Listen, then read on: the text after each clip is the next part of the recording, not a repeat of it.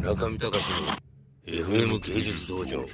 じゃあこちらじゃあどうぞはい、佐伯さんどうぞ。あすいません。黒谷美術の佐伯です。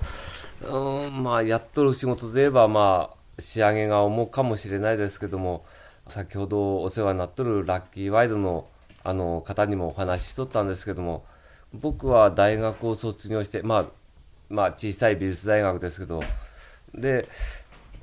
まあその後たまたまちょっとある本を読みましてまあ僕の大好きなまあ作彫刻家の先生の、まあ、言葉も書いてありましてその中にまあその方はあのイタリアのイタリアの美術鋳造をやっておられてでその方が言われるのはイタリア的考え方は美術鋳造と作家とはあの関係はもう常に50-50だよというのがまあこれはもうもう僕がまあうちの会社に来て25年30年経ちますけどこれはもう変わらないところで。でただまあ会社的にはあの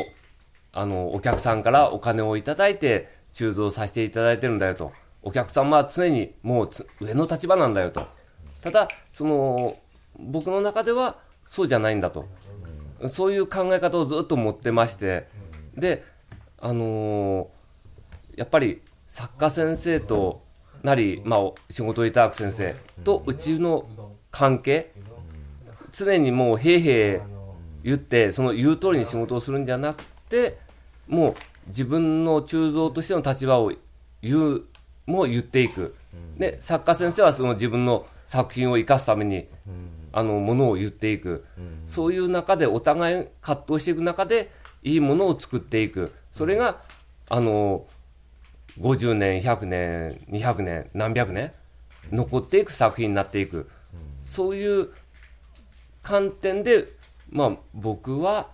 あのーまあ、会社で仕事をさせていただいてるわけなんですけど、なかなかちょっとまあそうもいかんとこもあるんで、まあ、時としてはね、あのーまあ、悪い言い方すれば妥協していうような部分もあるかもしれないですけど、ただ、まあ、やっていく中で、やっぱそれが本当の鋳物屋さん、うまあ当社ですけども、鋳物屋さんとその仕事をくださる作家先生なり、